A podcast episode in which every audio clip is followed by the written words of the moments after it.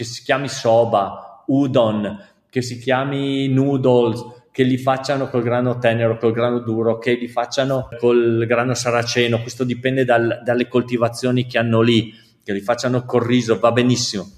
La grande differenza è che gli italiani sono riusciti a dare centinaia di forme alla pasta. Siamo live.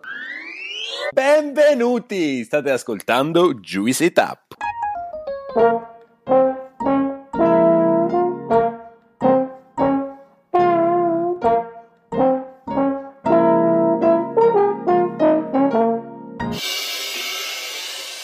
Benvenuti, sono Ale e assieme a Gianluca e Claudio siamo i fondatori di questo podcast e del progetto Juice.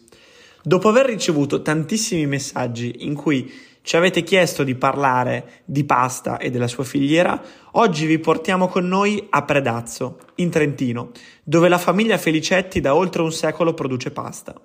Con noi oggi avremo il piacere di ospitare Riccardo Felicetti, amministratore delegato del pastificio Felicetti. Con Riccardo parleremo della storia della sua azienda, parleremo di filosofia produttiva, di filiera del grano duro necessario per la produzione di pasta, parleremo di internazionalizzazione e parleremo della storia della pasta. Ciao Riccardo, benvenuto su Juicy Tap. Grazie dell'invito. Un piacere. Noi abbiamo sempre un rito, chiediamo sempre all'ospite di presentarsi, quindi se puoi dirci un po' quella che è la tua storia, che è il tuo percorso umano e professionale. Allora, nasco a Predazzo nel 1965 scuole di infanzia elementari, medie e superiori a Predazzo, chiuso dentro questo bellissimo paesino di 4.000 anime eh, in mezzo alle Dolomiti. Mi diplomo, entro in polizia, voglio rimanerci perché nel frattempo l'atletica leggera era diventato il mio sport preferito e mi veniva anche abbastanza bene e poi invece dopo un anno e mezzo tra roccia, piste e sport, papà mi ha fatto uscire dalla polizia per entrare in pastificio. Di lì inizia la vita professionale, di lì inizia questo lungo percorso che oggi compie quasi 40 anni, 38 anni, in cui di cose ne abbiamo fatte, ma credo che ne parleremo anche nei prossimi minuti. Beh, allora io ti chiederei intanto anche di spiegarci la storia del, del, pastificio, visto che è un pastificio storico importante, molto legato al suo territorio, quindi raccontaci un pochino come è nata e come si è evoluta. Mettere i 115 anni e condensarli in tre minuti diventa particolarmente complesso, però la storia nasce dal mio bisnonno che da imprenditore edile alla nascita del quarto figlio consigliato dalla moglie, si trova a mollare tutto e a ripartire da zero attraverso l'acquisto di quello che allora veniva nominato opificio, per cui una fabbrica di fiammiferi zolfanelli, una segheria e un piccolo pastificio, messo storicamente all'interno di una valle laterale all'asta dell'Adige a mille metri di altitudine, con le precipitazioni nevose e le difficoltà logistiche che c'erano allora, un pastificio ci stava da Dio, nel senso che faceva, era un compendio di quella che era la, la capacità di sopravvivere agli inverni nelle, in montagna. L'essiccazione era una delle maniere per conservare il cibo, assieme alla formicatura, alla, stagion- alla stagionatura, alla fermentazione e ad altri sistemi che, che consentivano di sopravvivere qui prima guerra mondiale noi l'abbiamo combattuta dalla parte dell'Austria, questo era un paese austriaco come lo era il Trentino. Dalla fine del 18 siamo diventati italiani, il flusso delle materie prime invece che da nord verso sud è andato da sud verso nord, quello che non è cambiato è l'attaccamento al territorio, il legame con eh, gli altri ingredienti naturali di cui la pasta ha bisogno, quindi l'aria, l'acqua e un po' di talento da parte di chi le macchine le deve far girare. Interrompiamo l'ascolto per un annuncio di servizio. Il 29 settembre saremo ospiti di Cascina Nascosta a Milano per il nostro secondo Talk Live. Questa volta saremo nel contesto di Hostcast, un progetto di Cascina Nascosta appunto, e parleremo del costo sociale delle filiere alimentari, con un focus sulla Lombardia. Avremo con noi Maria Panariello di Associazione Terra e Damiano Di Simine di Lega Ambiente Lombardia. Sulla nostra pagina Instagram e nella descrizione di questo episodio trovate già tutti i dettagli per iscrivervi al talk. Per noi questa, oltre a una grande opportunità di discussione per un tema così caldo e complesso, è anche un modo per incontrarvi e conoscervi di persona. Iscrivetevi, partecipate e non dimenticate di venirci a salutare quando ci vedete. Riccardo, ti chiedo questo, da, intanto da quanti anni sei in azienda? Io sono entrato in azienda nell'86. L'ultimo servizio in polizia l'ho fatto accompagnando la nazionale di calcio che partiva per il Messico in cima all'Aremonia, che è una montagna sopra Roccaraso. Noi andavamo su di corsa, loro andavano su con, con la bidonvia praticamente quando sono tornato a casa tra amici al bar ho scommesso che non avrebbero superato il primo turno perché invece di fare ossigenazione andavano a prendere il sole. In realtà per noi che facevamo sport di fatica quello ci sembrava più qualcosa di diverso. Eh, in realtà no, hanno passato il turno e sono stati buttati fuori, a, non so se erano agli ottavi di finale dalla Francia. Comunque, eh, fatto sta che quello è stato l'ultimo, l'ultimo servizio in polizia. Sono entrato in, in, azienda, mi sembra a giugno dell'86, e sono stato in azienda quattro mesi e poi sono andato a lavorare in Germania per due anni. Tornato dalla Germania, poi ho, ricoperto alcuni incarichi dall'ufficio commerciale estero fino ad arrivare alla, a essere amministratore delegato con la delega al commerciale e al marketing e alla comunicazione insomma, sono oltre 35 anni di, di esperienza. Io ti chiedo, eh, come hai detto anche quello che la tua generazione all'interno dell'azienda eh, ha portato in termini di innovazione, comunicazione, da un punto di vista commerciale. Allora, l'azienda in sé aveva già tutte le caratteristiche che ha tuttora, nel senso che era un'azienda che dal 56 esportava, esportava eh, prevalentemente nei paesi vicini a, all'Italia, per cui Austria e Germania soprattutto. Aveva una grande spinta dal punto di vista tecnologico, perché una delle caratteristiche di questa azienda è che non si è mai nascosta dietro l'artigianalità o dietro la tradizionalità per pensare al, al cibo. Già mio nonno riteneva che il cibo e l'alimentazione fosse una delle necessariamente una delle cose più contemporanee che c'era e doveva seguire quelle che erano le abitudini alimentari, le scoperte, le innovazioni che c'erano dal punto di vista tecnologico. Diciamo che noi le abbiamo sviluppate. Quello che secondo me abbiamo portato all'interno dell'azienda sono state un paio di, di pensieri precedenti solo al, al concetto di fare pasta eh, abbiamo deciso di rimanere qui, per coerenza abbiamo deciso di rimanere nelle Dolomiti per diventare ambasciatori delle Dolomiti in un periodo in cui il cibo probabilmente non, non, era una delle caratteristiche più importanti. Il turismo enogastronomico sicuramente non era così profondamente radicato nel pensiero italico, ma internazionale come è oggi, è stato quello di iniziare rispettando il territorio, rispettando l'ambiente, producendo pasta biologica e soprattutto, visto che la pasta non è terroir, ma è al plurale territori, territori del grano, che sono tantissimi, sono molteplici, sono anche talvolta molto distanti, e i territori dell'acqua e della produzione, mettere assieme questi due territori cercando di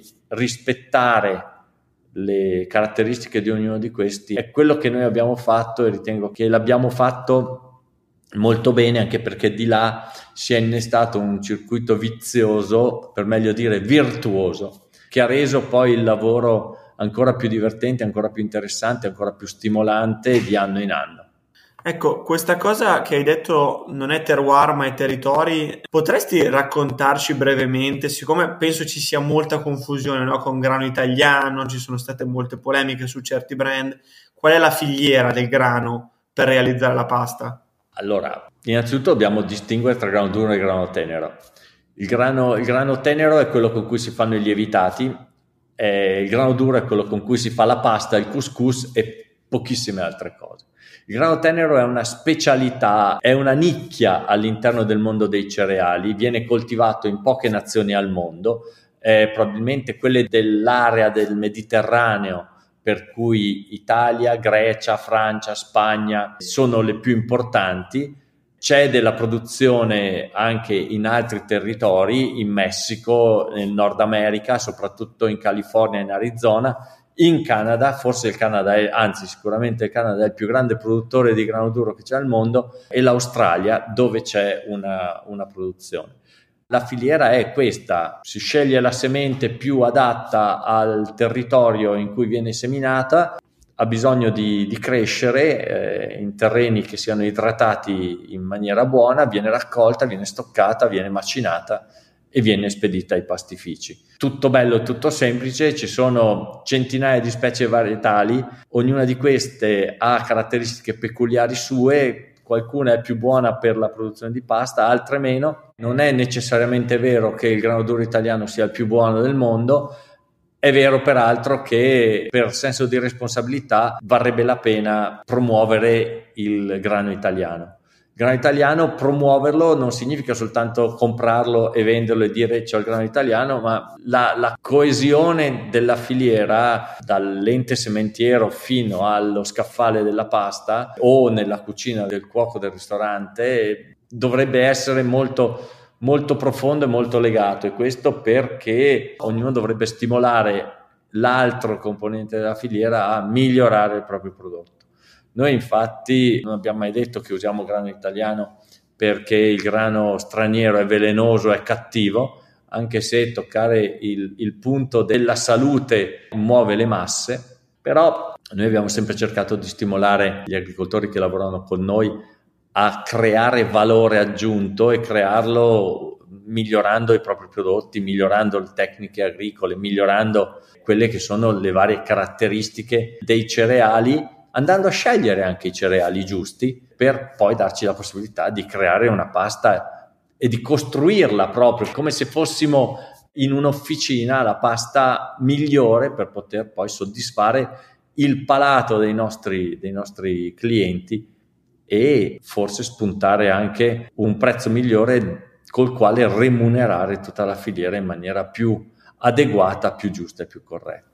Sei stato molto esaustivo, quindi grazie mille. La prossima domanda sarebbe stata appunto sulla filosofia produttiva, ma mi hai già veramente detto tanto, quindi se vuoi aggiungere qualcosa sei ovviamente il benvenuto ed eventualmente se puoi darci una panoramica di quelli che sono i vostri prodotti. Allora, sai, la filosofia eh, di produzione, adesso io chiaramente non sono un filosofo né tedesco né spagnolo, per noi la parola d'ordine è coerenza e coerenza significa che facciamo quello che al nostro bisnonno sarebbe piaciuto facessimo.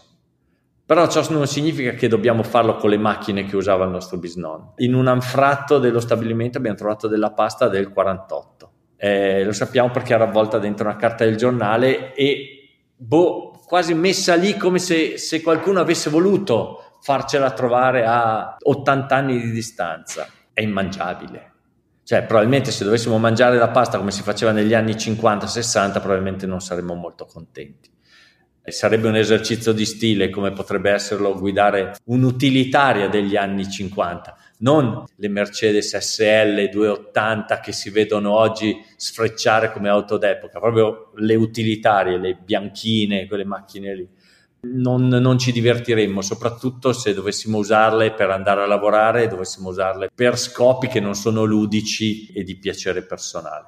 Questa è la nostra, la nostra idea, quella di utilizzare le materie prime migliori, di utilizzarle all'interno di stabilimenti sicuri in cui è bello lavorare, con l'idea che e questa è l'unica cosa che abbiamo fissato negli ultimi anni, che noi adattiamo le macchine alla materia prima e non la materia prima alle macchine. E questa è una delle grandi differenze, secondo me, che c'è tra pastifici, tra virgolette, artigianali, quelli in cui l'arte del pastaio ha ancora la prevalenza sull'impianto di produzione, e coloro che fanno lo stesso nostro lavoro ma con indirizzi diversi che invece adattano la materia prima alla macchina perché hanno bisogno di efficienza, hanno bisogno di efficacia, hanno bisogno di output e di economie di scala. Sono però parte tutte e due della stessa medaglia, cioè il, la pasta è democratica e però ha delle segmentazioni di mercato che sono talmente ampie da poter consentire a tutti di scegliere prodotto che più gli piace nel, all'interno di un pannello di prodotti che è veramente molto importante. E arrivando alla, alla, linea Monograno Felicetti, puoi raccontarci come è nata l'idea e come, come, avete sviluppato questo progetto e come lo avete anche lanciato nel mercato? Allora, noi abbiamo iniziato a lavorare nel mondo dell'agricoltura biologica nel 95. Prima di quel momento il collegamento nostro col mondo agricolo era filtrato dai mulini. Oggi lo è molto meno, c'è molta più coesione a livello di filiera chiaramente i mulini svolgono un ruolo estremamente importante di stoccaggio e di macinazione del prodotto. Noi siamo rimasti piuttosto sorpresi dal fatto che la grappa monovitigno aveva avuto un grandissimo successo perché i profumi e i sapori di ogni vitigno davano alla grappa dei sentori totalmente diversi. Quando io ero giovane la grappa era una, era la grappa trentina, era un mischione di tante cose. Forse a un certo punto ci siamo anche stufati di sentire questa pubblicità che diceva da una selezione accurata di grani provenienti da tutto il mondo e quando però proprio dal mondo del biologico ha cominciato a arrivare le prime richieste di dichiarazione di origine delle materie prime, che non era una dichiarazione che doveva penalizzare o favorire certe origini, ma era soltanto la curiosità di sapere che cosa si mangiava e da dove si mangiava e piuttosto è una questione di filiera corta o di impatto sull'ambiente piuttosto che di salubrità dei prodotti, ecco, noi abbiamo pensato che ispirandosi a un mondo molto vicino a quello del Trentino o al nostro, che è quello della grappa, potevamo valutare assieme ai nostri amici agricoltori quali erano i grani che presi singolarmente potevano avere una reale differenza che poteva essere una differenza palatale, poteva essere una differenza di consistenza, qualcosa di particolare, ma anche qualcosa di storicamente molto importante. E quindi eh, attraverso loro, assieme a loro, soprattutto nell'area pugliese, abbiamo fatto una scelta molto importante che è quella di trovare le materie prime giuste per farci del, un prodotto, una pasta con queste specie monovarietali e successivamente, dopo un paio d'anni di studi, abbiamo deciso che poteva esserci spazio per eh, un brand come Monograno Felicetti. Come l'abbiamo promozionato? Nella maniera più direi semplice possibile, attraverso quei canali in cui la qualità di un prodotto poteva essere percepita in maniera più attenta ed era il canale delle gastronomie in cui i clienti prestavano maggiore attenzione alla tipologia di prodotto che acquistavano e i ristoranti dove ovviamente le prestazioni tecniche del prodotto sono decisamente importanti per il successo del prodotto. Non dimentichiamoci che in quegli anni, cioè il 2005-2006, i ristoranti stellati non servivano la pasta se non in alcune zone molto vocate d'Italia. Metti il Golfo di Salerno, metti la Riviera Romagnola, forse uno stellato in Puglia, tutto il resto la pasta non c'era perché come mi disse un mio amico cuoco, la pasta è, un, è banale e qui siamo in un bistellato Michelin, quindi tu la pasta qui non la mangerai mai il risotto ha bisogno di grande tecnica, la pasta ha un problema di base che un tavolo da 8 significa che hai 8 persone con un dente diverso e quindi invece di fare di renderli felici ti crei 8 problemi.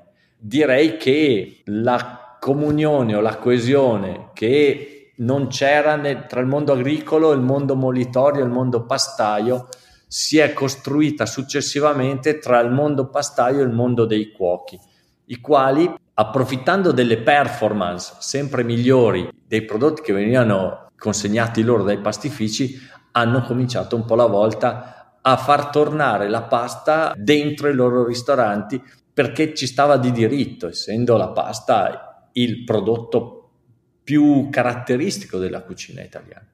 Tra l'altro abbiamo recentemente intervistato chef Michele Casadei Massari di Lucio da New York che eh, so insomma che è un vostro ambasciatore, tra virgolette. È come le grandi case automobilistiche hanno dei piloti tester che spingono le case a sviluppare nuove tecnologie, nuovi accorgimenti per migliorare le performance, Michele, come tanti altri, ci danno quotidiani spunti a migliorare le nostre tecnologie, ma fosse anche la, la, la maniera per cucinare i prodotti. Michele, per esempio, cucina la pasta in, in microonde ed è qualcosa di assolutamente fuori dalla norma, però è qualcosa che si avvicina molto a quella che è il sentire americano dal punto di vista dell'utilizzo di questo prodotto e per riuscire a comprendere come fare a spiegare qualcosa è meglio se lo provi prima e devo dire che io da Michele ho mangiato parecchie volte ed è una sorpresa quotidiana insomma, Michele e Lucciola eh, sono a New York e quindi insomma, abbiamo introdotto il tema dell'internazionalizzazione. Eh, io ti chiedevo di darci anche una panoramica generale su come approcciate questo mondo. Hai detto prima insomma, che avevi la delega anche al commerciale, quindi ti chiederei intanto in quanti paesi siete presenti, come suddivisa un po' la vostra distribuzione, on trade, off trade, online, da quanto esportate, se puoi farci un quadro generale che penso sia interessante. Allora, esportiamo dal 56. Come detto, mio papà, mio papà ha iniziato a vendere la pasta prima in Austria e poi eh, in Germania e poi si è espanso un po' in tutte le nazioni del nord Europa. Eh, in questo momento vendiamo prodotti in più di 50 paesi al mondo. Export per me è un'altra cosa. Export significa avere delle strutture stabili all'interno di un territorio, cercare di internazionalizzare eh, significa essere stabilmente su un territorio, avere delle antenne, avere delle persone che collaborano con te, che ti mandano dei report. Sarebbe un po' arrogantello pensare che da predazzo riesci a definire le strategie necessarie per la penetrazione in Canada o in Corea. Molto più realista è sapere di avere delle persone che collaborano con te, che ti mandano delle informazioni affinché tu possa migliorare la tua offerta. Direi che questo è esattamente quello che sta succedendo. Abbiamo di nazione in nazione svariate attività e sono molto tagliate su misura a quel mercato. Il mercato canadese, per esempio, è un mercato nel quale eh, tre catene della distribuzione coprono la maggioranza del mercato. È chiaro che lì hai bisogno di una serie di broker che vadano a parlare con queste società. D'altra parte ci sono migliaia di piccoli negozi o di catene della microdistribuzione che sono molto ben radicati sul territorio, soprattutto negozi che hanno come vocazione quella del bio o dello specializzato naturale e lì chiaramente hai bisogno di altri broker che facciano un lavoro diverso, molto più capillare, lì si parla anche tanto di, di questioni logistiche e poi c'è il mondo della ristorazione che viene seguito da altre strutture ancora. Quindi vai a rischio che la stessa azienda si trovi su un territorio operando con 4-5 strutture diverse e lì il coordinamento diventa cruciale per il successo dell'azienda. Lavoriamo anche con delle marche private, normalmente con dei contratti di medio-lungo periodo, proprio per cercare di dar loro eh, tutta la nostra competenza e cercare di stimolare lo sviluppo di prodotti alternativi a quelli che sono quelli di semola di grano duro tipici del, del nostro mondo. Quando hai parlato di 4-5 strutture diverse, intendevi 4-5 importatori diversi? 4-5 importatori diversi oppure un importatore solo, che potrebbe essere come nel caso degli Stati Uniti, Felicetti US, che però poi destina a mondi commerciali diversi le varie tipologie di prodotto. Nel caso del B2B hai dei bulk da dei big bags da 500 kg che vanno in container direttamente nelle aziende che fanno il mac and cheese. Per quanto riguarda alcuni clienti che operano soltanto con dei distributori, hai due o tre distributori. C'è l'importatore italiano storico che invece alla sua società di distribuzione e fornisce i negozi, oppure l'importatore italiano storico che invece fornisce i ristoranti. E di là tutta questa serie di canali che però hanno un filo unico conduttore che è quello di avere un referente che poi è quello che riferisce e risponde all'azienda.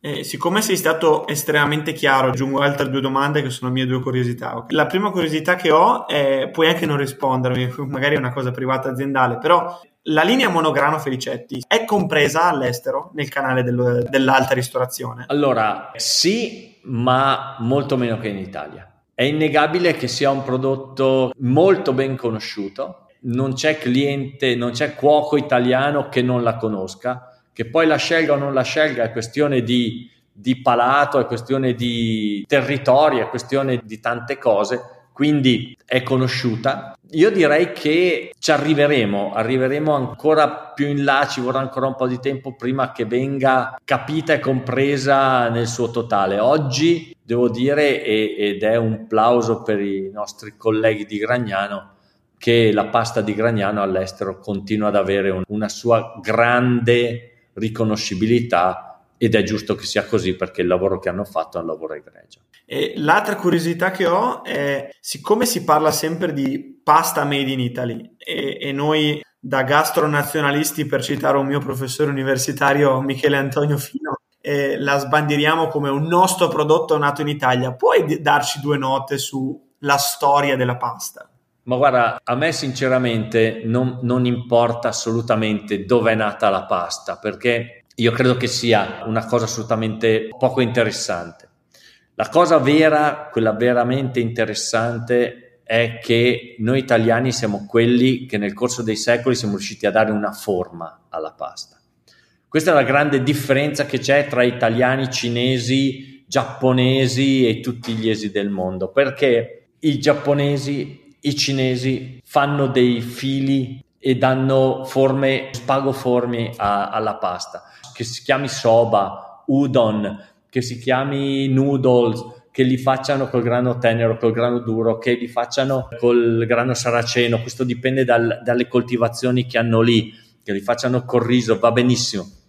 La grande differenza è che gli italiani sono riusciti a dare centinaia di forme alla pasta e l'hanno fatto attraverso dei sistemi meccanici e non manuali, attraverso delle gramole, attraverso dei torchi, attraverso delle trafile. E questa è la grande differenza che c'è tra l'interpretazione dell'impasto fatto dagli italiani e quello che invece hanno fatto all'estero. A me, sinceramente, sia stato Marco Polo in andata o in ritorno a portare o a prendere la pasta, questa è una cosa che, ripeto, mi interessa veramente poco. Quello che mi interessa è che noi italiani siamo riusciti a dare una forma alla pasta e le forme della pasta le abbiamo esportate in giro per il mondo. Riccardo, davvero è stato un bellissimo viaggio, sei stato super sintetico, super chiaro e secondo me con tantissime nozioni interessanti. Noi finiamo sempre le nostre chiacchierate con una rubrica. Chi meglio di te conosce insomma il format del, del, dell'alta ristorazione? eh, ogni pranzo, ogni cena in un qualsiasi ristorante finisce sempre con la piccola pasticceria. Quindi noi ti chiediamo un consiglio su una qualsiasi cosa possa essere stata importante per te, un piatto che hai mangiato in un ristorante, un album musicale, un libro, un podcast, un film, una qualsiasi cosa. Beh, puoi immaginare che a 58 anni dovessi riassumere una serie di elementi che hanno influito parte mia moglie, la mia famiglia, i miei genitori, i miei soci, i miei amici, eh, nella, nella mia formazione di persona e di professionista, potrei rimanere qui dei giorni. Però mi viene in mente un libro di due economisti statunitensi che si chiamano Hamel e Prahalad e si chiama Alla conquista del futuro. È un libro che ho letto in un momento particolarmente importante e non felice della mia vita. In un momento in cui la canzone che mi piaceva di più era di Graham Nash e si chiamava Wounded Bird, e ti assicuro che la combinazione di questi due elementi, uno negativo ma con una visione molto molto forte sul futuro e l'altro il libro che ti diceva smettila di fare l'imprenditore, non leggere ogni pagina e declinare subito quello che ti sto dicendo, che ti stiamo dicendo alla tua realtà, ma leggi tutto il libro e poi pensa. Ecco, eh, quello mi ha insegnato molto proprio perché di norma noi, noi, imprenditori abbiamo la testa troppo veloce. Pensiamo che dopo due frasi di aver capito tutto. Invece ogni tanto bisogna vedere finire il film, finire di leggere il libro prima di cominciare a trarre delle conclusioni. Da quel libro sono scaturite una serie di decisioni che hanno portato a quello che è l'azienda oggi.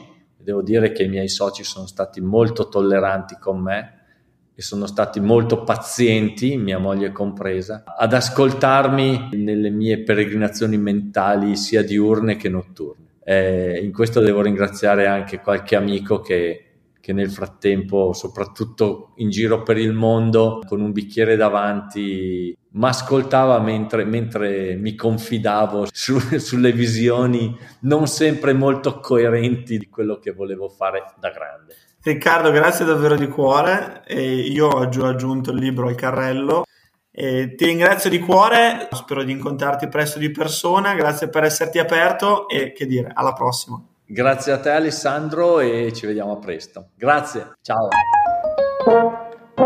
Hai ascoltato Juicy It Up. Per altri contenuti di Juice ci trovi su Instagram e sul nostro sito thisisjuice.net.